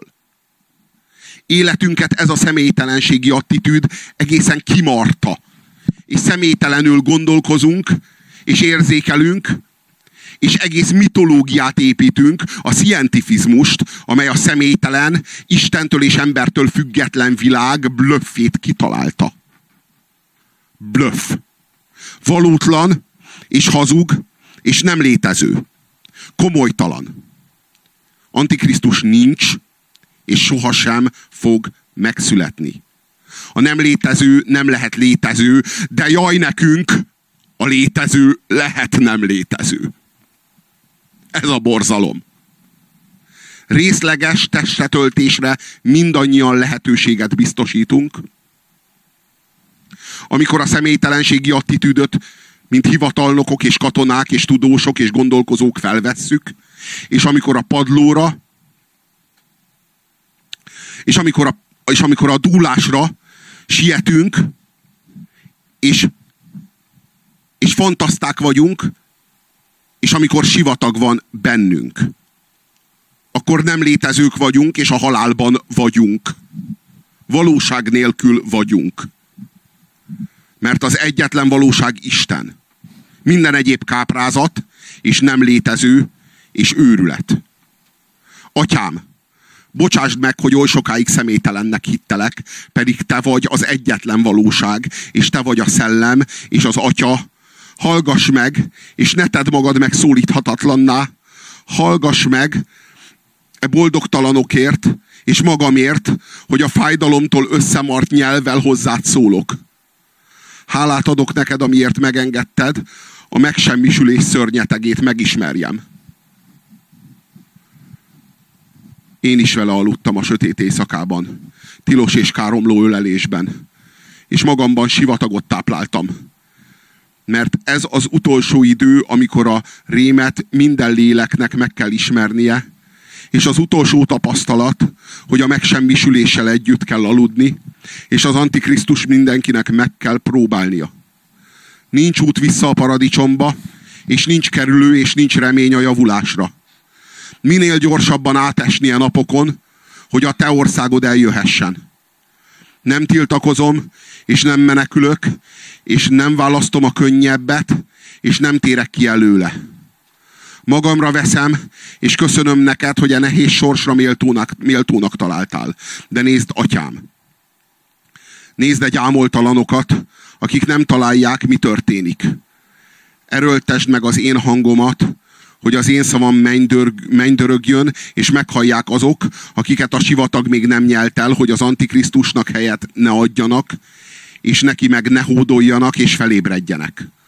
Boldogok, akik e végső napokban szenvednek, és akiket az írtózat összeráz, és akik a rémet nem szolgálják, és akik ezt tudják és elviselik, hogy a borzalom meg van engedve, akik nem botránkoznak, és nem javítgatnak, és nem háborodnak fel, és szenvedésükért nem lázadnak, és a tiltakozástól nem vakulnak el, és nincsenek megsértve, hanem tudják, ez most szabad, és meg van engedve, és ki vagyunk neki adva.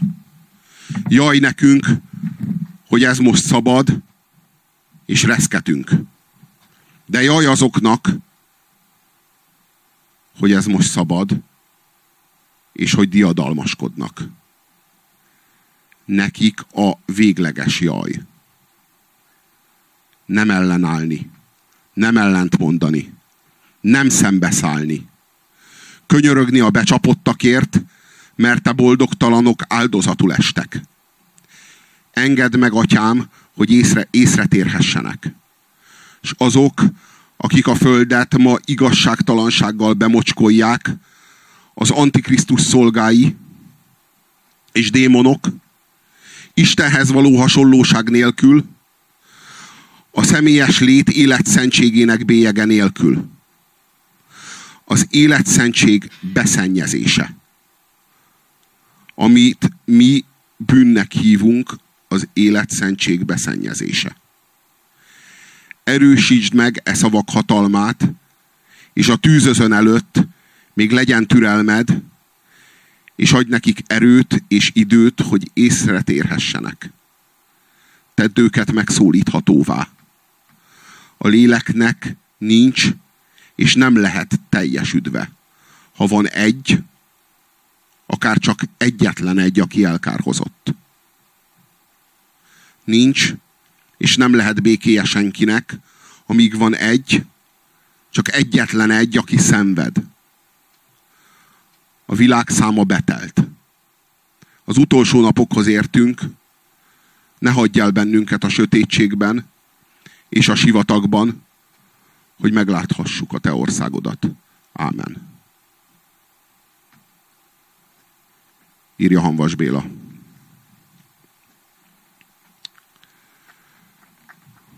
Azt hiszem, hogy ez a ez a dilemma, ez a, ez a probléma, amivel mi most itt a színpadra léptünk,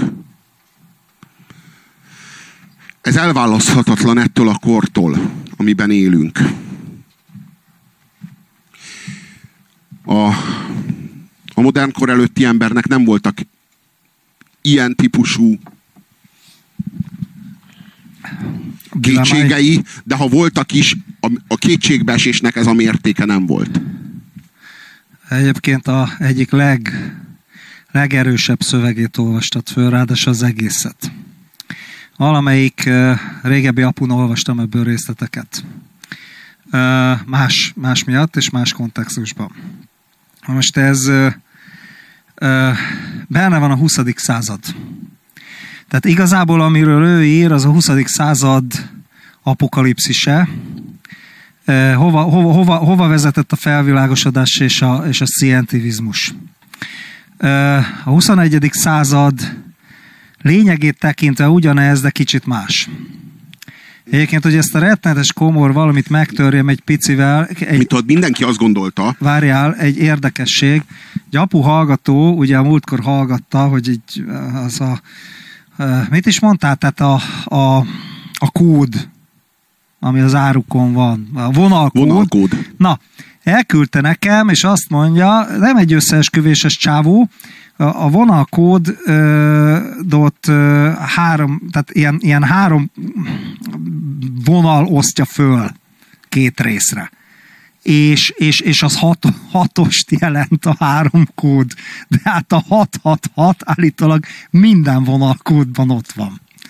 Jó, de ez, ez én, én nem vagyok hívja az ilyeneknek, Én de az az igazság, hogy de- még akár el is hiszem, ez a poén. De tudod, nem ettől, nem attól a három Nem, nyomorult világos, hatostól világos, válik a vonalkód a fenevad Világos, persze. hanem azáltal, hogy téged, emberi lényt, aki, aki személyes létező vagy, mert a Krisztus megszemélyesített, ő ez a vonalkód, a személytelen organizáció, az ezzel a vonalkóddal olvas le téged. Így és van. te személytelen. Ja, ja, ja, ja, ja. Ez a te Na most, ö, fogyasztói kosarad. Na most figyelj, én, én egyet tovább lépnék egy, egy még mélyebb irányba.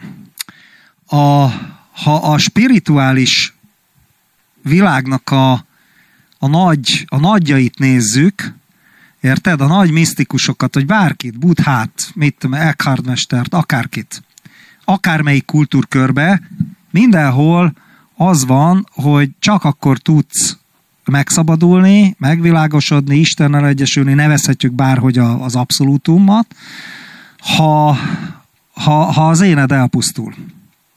Ami tulajdonképpen a személyi megsemmisülése.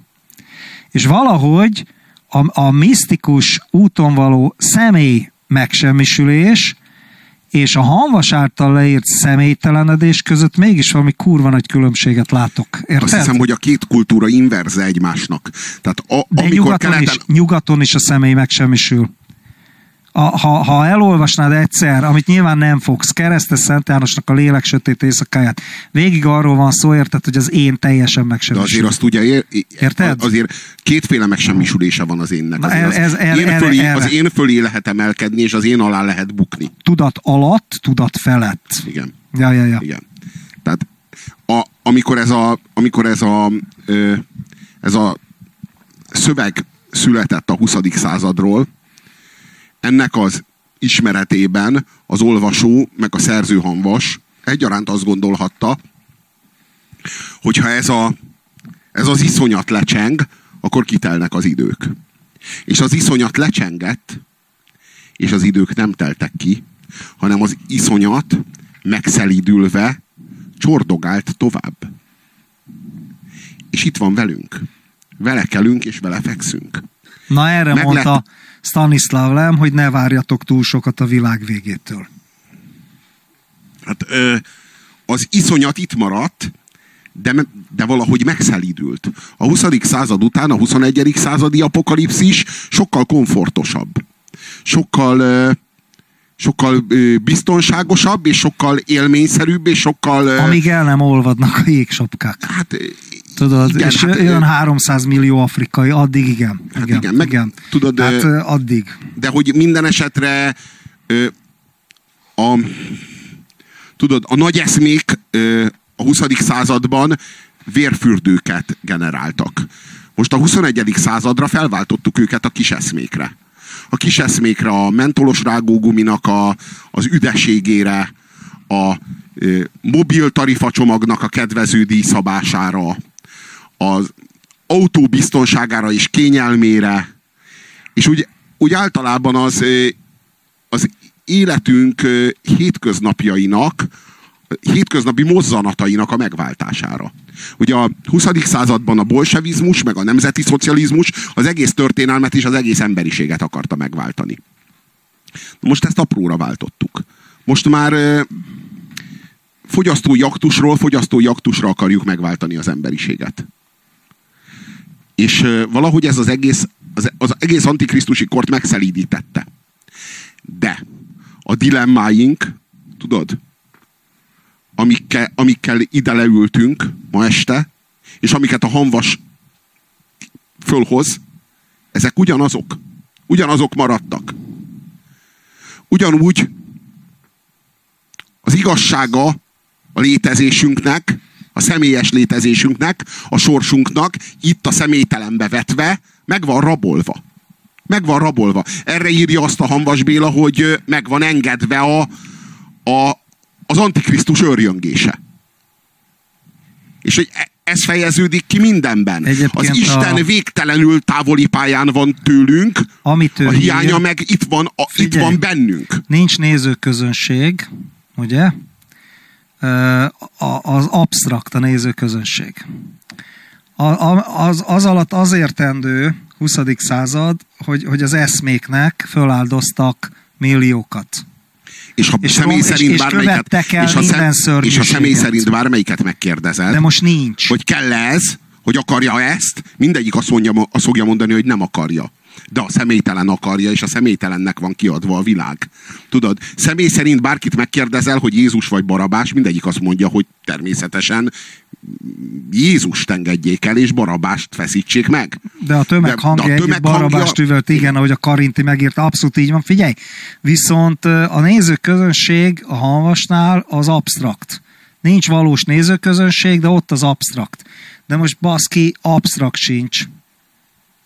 Ha csak az iszlám fundamentalizmus allakját nem, nem vesszük, de azt most nem vesszük, mert a nyugati kultúrában vagyunk. Figyelj, nincs, nincs, nincs, nincs, és az egyébként amúgy meg személyes, mert személyes Isten, most tök mindegy, de ízét, érted? Tehát nincs, nincs absztrakt. Se. Nincs eszme, aminek a nevébe csecsemőket dobok a betonkeverőbe. De a, de a kényelmed, meg a biztonságod, meg a kedvező mobiltarifa csomagod nem elég absztrakt neked? de már nem dobok csecsemőt ezért a Te betonkeverőbe. nem, te nem, de, a, de az organizáció igen. Az organizáció minden nap csecsemőket dob a betonkeverőbe ezért. Ezért. A mentolos rágógumi üdeségéért, igen. A fogyasztói komfortodért, igen. Igen. És ez, a, ez ugyanaz a, ugyanannak a személytelennek a tombolása. Na most tulajdonképpen hol van ebben az egész roppant Matrixban a szenvedés? Azzal kezdtük, hogy, hogy meg, meg, meghal a Meg van engedve leukémiába szöve- a 15 éves fiú, Meg van engedve, szövetségbe kell állni az úrral, de a hamva sem tud ennél többet mondani. Ő sem tud ennél többet persze, mondani. nem. nem tud. Nem persze, tud. hogy nem. Szövetségben kell állni az úrral, továbbra is, és és remélni, mond- és remélni, remélni, hogy, remélni, hogy egy nap majd nyerünk egy olyan nézőpontot, vagy egy olyan látószöget, beavatva, beavatva az összefüggésbe, amely, amelyből minden valahogy elrendeződik. De ebben van-e még ember a Földön, aki hinni tud komoly képpel? Ö, hát nem nagyon. Nem nagyon. Figyelj, a régen a kereszténységben, amikor még eleven volt, valahol most is eleven, a mi kultúránkban már egyre kevésbé, nem véletlenül beszélnek kulturális kereszténységről. Tudod, a szenvedést azt hogy magyarázták? Itt van nálam Henrik Seuze, vagy Szúzó, Eckhart tanítványa, a dominikánus szerzetes, egy nagyon kiváló misztikusnak a írásai. Azért hoztam el a mi témánkhoz, mert ilyenekkel foglalkozik, azt mondja, az isteni szenvedés fölött elmélkedni kimondhatatlan jó. A szenvedést úgy magyarázták, hogy akár a 15 éves fiú halálát és az anya szenvedését, vagy bármit, hogy közelebb visz Istenhez, mert Krisztus is szenvedett. Tehát a Krisztusi keresztfa szenvedését, ha át tudod élni, az egy kegyelem. Ugye az egy örök dilemma számunkra is, és föl, fölmerült itt a, az igazságtalanság. Tehát az, hogy miért van az, hogy tömeggyilkosok 90-valahány éves korukban mak egészségesen, csöndesen elalszanak, és miért van az, hogy mit tudom, akár milyen jó ember, és meghal, az meg fasztom tudja, agy, agyrákba, vagy leukémiába, vagy valami szörnyű betegségbe, vagy nagy Isten lemészárolják, Fiatalon. és még a családját is kiírtják, érted? Tehát, tehát hogy ez, ez miért van? Tehát érzünk, az igazságtalanság, azt tudod mi? Az igazságtalanság az a balansz. A balansz az egy, az emberi elmének egy nagyon ősi patternje. Vannak ilyen alapvető mintázataink. A kognitív tudományok képi sémának nevezik, de most a konkrét képhez, a vizualitáshoz semmi köze, most hagyjuk, hogy miért ennek nevezik. Ilyen például az, hogy az út, megtettünk egy út, az út egy ilyen őskép, akkor nevezzük ilyen jungi módon, most keverem a műfajokat a értetőség kedvéért. És ilyen a balansz, a mérleg. Tudod? Tehát fölborul a mérleg. Ott érzünk valami, valami rosszat, amikor, amikor egy mérleg fölborul. Az egyikbe túl sok van, a másikba túl kevés. Ez valahogy bennünk van. Lehet, hogy az állati testünk, hogy a két lábunkon egyensúlyozunk, és innen ered. Ha most darwini módon ezért közelítjük meg, de minden esetben a gondolkodásunknak egy alapvető mintázata ez a mérleg. És valahol az igazságosság is ez. Nem véletlenül mérleggel ábrázolják különböző kultúrákban, nem csak nálunk. már Egyiptomba is, érted? És, és a, a VK-nak, a mérlegnek a meghamisítása főben járó bűn volt. Érted? Nem csak gazdasági értelemben, a világrendet sérti, hogyha ha a harmónia fölborul. A harmónia mindenhol alapvető volt. És a, amikor azt mondjuk, hogy igazságtalanság, legyen az akár nem feltétlen bűncselekmény, vagy emberi igazságtalanság, hanem az, hogy a 15 éves csávó értelmetlenül meghal egy, egy, egy ostoba betegségbe, akkor, akkor a mérleg fölborul bennünk. Érted? És, és erre, erre, e, ezt a mérleg másik serpenyőjébe tették azt, hogy a, hogy a szenvedés jó. És, és, és az baszik rá az örök élet szempontjából, aki minél kevesebbet szenved, és az kerül közelebb Krisztushoz, aki minél többet szenved. Akkor ez is egy magyarázat. Így van. Így van. De várjál, ez olyan gyakorlatokkal járt együtt, de hogy önmagukat sanyargatták, érted? Meg Szent Margit is, az meg sündisznóból készült övet hordott, meg mit tudom én ilyenek. De ez feltételezi azt a... És nem szadomazóból. Szóval, hogy ez feltételezi azt a transzcendens világot, vagy azt a túlvilágot, akárhogy is, ahol ez a felborult mérleg, ez kiegyenlítődik. Kiegyenlítődik, pontosan. pontosan. Anélkül nem megy? Anélkül nem. Gecire nem. Példája, hogy a sikert az ember elengedte, és nem foglalkozik azzal, hogy mennyire sikeres lesz a pályája. Ez nem ugyanaz nagyban, valójában. Sikert elengedte, hogy meddig élek, hogy meddig jutok el, hogy milyen pozíciókba jutok el, és ezt az ember elengedte. Ez nem annak az analógiája valójában. Hogy nem érdekel az, hogy ennek mi lesz a következménye, nem a látom, látom téged, nagyon megindított ez a dolog. Nem tudom, nem tudok erre válaszolni. Most nem az a kérdés, hogy, hogy Uzsérból mindenképpen főpolgármester lesz, vagy az lesz a kérdés, jó, jó, hogy tud-e úgy játszani, ahogy szeretne. Nem. Szóval nem ez én, én, én, azt hiszem, én azt hiszem, hogy itt már nem a, itt, itt amikor az ember a saját sorsával foglalkozik, az meghamisítja mindig a főkönyvet. Tudod, az ember magával kapcsolatban saját maga iránt mindig elfogult. Ezt, ezt, a, ezt a külső tárgyon lehet objektíven szemlélni. Amikor a, az ember azt látja, hogy sérül a, az igazság, tehát a mérleg felborul, akkor, akkor nem marad más csak az írgalom. Nem marad más csak a szeretet, és annak a, annak a teste az írgalom. Mert a szeretet teste az írgalom. És amikor azt látja az ember, hogy nincs írgalom, sem igazság, sem írgalom.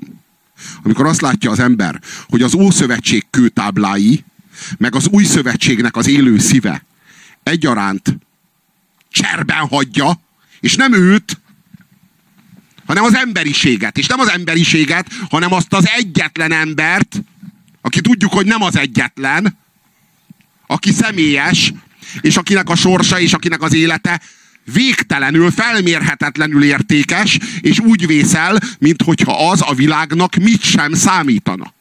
Egyébként itt ez, e, ez pszichológiailag valahol tényleg kurvára rá, rátapintottál valamire, mert figyelj, tehát az, hogy meghaltak az akárkék, vagy az emberiség, az, az nem okoz olyan fájdalmat, mint amikor a, a konkrét személy meghal. Érted? Aki, Mert az emberiségnek van. nincs lelke de az egy embernek van, és csak az egy és embernek van, és ezért nem lehet megváltani az emberiséget, és ezért lehet megváltani az egy embert, és ezért nem tud elveszni az egész emberiség, meg mert nincs rajta mi elveszen, és ezért tud elveszni az egy ember és ezért, ezért feldolgozhatatlan a világrendre nézve.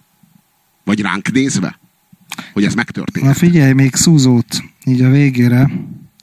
Lehetséges uram, 13. századi szöveg, 10, igen, 3. századi szöveg, 11. század elé. Lehetséges, Uram, hogy a szenvedés mérhetetlen érték, ám csak is akkor, ha nem túlságos, ha nem iszonyatos és elviselhetetlen. Uram, te ismerője vagy minden rejtett dolognak, te alkottál mindeneket szám és mérték szerint, azt is tudod tehát, hogy amit én szenvedek, az túllép minden határon, felülmúlja minden erőmet. Uram, nem hihetem, hogy lenne a világon bárki, akinek az enyémnél nagyobb kínokat kellene elviselnie. Hogyan tudjam mindezt elfogadni? Uram, ha szokott mértékű szenvedéssel próbálsz meg, képes vagyok azt elviselni, ám de nem látom, hogyan tűrhetem el mindam a különös szenvedést, amely titkon szorongatja a lelkem, keseríti a kedvem. Tőled kérdezem ezt tőled, aki minden szív mélységes ismerője vagy. Válasz, amit neki mond a, az örök bölcsesség. Minden beteg úgy érzi, hogy, az, hogy ő a legbetegebb. Minden szegény, hogy ő a legszegényebb. Ha más megpróbáltatást mértem volna rád, épp úgy szenvednél, mint most. Engedelmeskedj tehát örömmel, fogadj el minden szenvedést, amelyel sújtalak, ne mondd, hogy ezt vagy azt nem bírod elviselni. Nem tudod-e, hogy én a legjobbat akarom neked, hogy én épp úgy a barátod vagyok, mint te önmagadnak? Hiszen én mindenkinél jobban tudom, mi a legjobb neked. Megértheted, hogy az a szenvedés, amit én küldök, ha valóban elfogadod, mélyebben megsebez, és így még inkább felém fordít, mint bármi, amit magad mérsz önmagadra. Miért panaszkodsz hát? Ó, Uram, mondani könnyű ezt, ám amikor eljön az idő, igen nehéz viselni, mert nagyon fáj. Ha a szenvedés nem fájna, nem mondanánk szenvedésnek. Nincs fájdalmasabb, mint a szenvedés, ám nincs örömtelibb, mint a már elviselt szenvedés. Szenvedni rövid fájdalom, hosszú örvendezés. A szenvedés annak, aki elszenvedte, nem szenvedés többé. Ha mindenkor lelki gyönyörűségben, isteni vigasztalásban és örömben volna részed olyannyira, hogy túláradnál a mennyei harmattól, nem válnék javadra önmagában.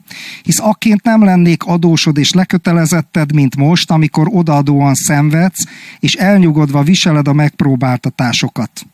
Előbb tér az ember jó útra folytonos vesződtség és álhatatos küzdelem közepette, mint vidámságban és édes kedvtelésben.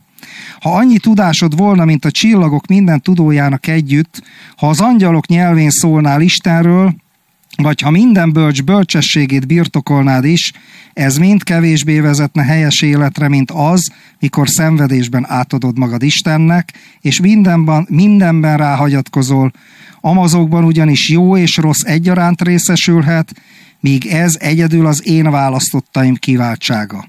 Aki időt és örökké valóságot helyesen mérlegel, az inkább töltene száz évet tüzes kemencében, mint hogy a legkisebb szenvedésért kijáró legcsekélyebb jutalomról lemondjon az öröklétben. Hisz az előbbinek vége szakad egyszer, míg az utóbbi örökkön tart. Hát így vigasztalták egymást a középkorban. De Vágod? mikor arról beszélünk, hogy a halál az igazság forrása, mert ugye a élet a valóság forrása, Ja. akkor innen az életből nézve a halál még nem igazság, még nem tesz igazságot, csak csak talán véget vet az igazságtalanság végtelenségének. Végessé válik, a halál végessé teszi az igazságtalanságot. És hát nem bízhatunk másban, mint abban, hogy ez csak a bejárata az igazságnak. Ami, amin mi túl nem látunk most. Mert az értelmünk, meg az meg a meg a nézőpontunk nem engedi. De hogy hogy a halálon túl, vagy a nagy összefüggésben, mert nem, mert úgy gondolom, hogy az, az a halálon innen is túl. Szóval, hogy a nagy összefüggésben a, a halálban, ami, ami az életet is tartalmazza, abban ki kell, hogy egyenlítődjön minden, mert ez a világrend. És, és minden máshol, ahova csak rálátunk, az a tapasztalásunk, hogy rend van a világban. Kozmosz van. Nem káosz. Nem értelmetlenség. Tehát ahol értelmetlenséget látunk, az a kivétel, és nem a szabály. És ha pedig a kivétel, akkor talán feltételezhetjük azt, hogy a, hogy a kivétel csak azért tűnik annak, mert nem a teljes képet látjuk. Nem a teljes képletet látjuk. Talán csak azért. Talán csak azért, mert mert nincs hozzáférésünk az összefüggéshez. És talán nem is ezzel a nekünk adatott értelemmel felfogható. Egyébként ezzel eljutottunk a kapuig, de tudod, ez olyan kapu, mint a nincs kapu. Hogy csak ez a kapu van, miért lépnék hát át rajta? Hiszen már csak ez a kapu van. Az oda átról semmit nem tudsz, érted? Hogy a kapu abszolúttá válik, és itt, itt megáll van. Ez volt az apu, azért iszik, mert te sérsz. Jó éjszakát!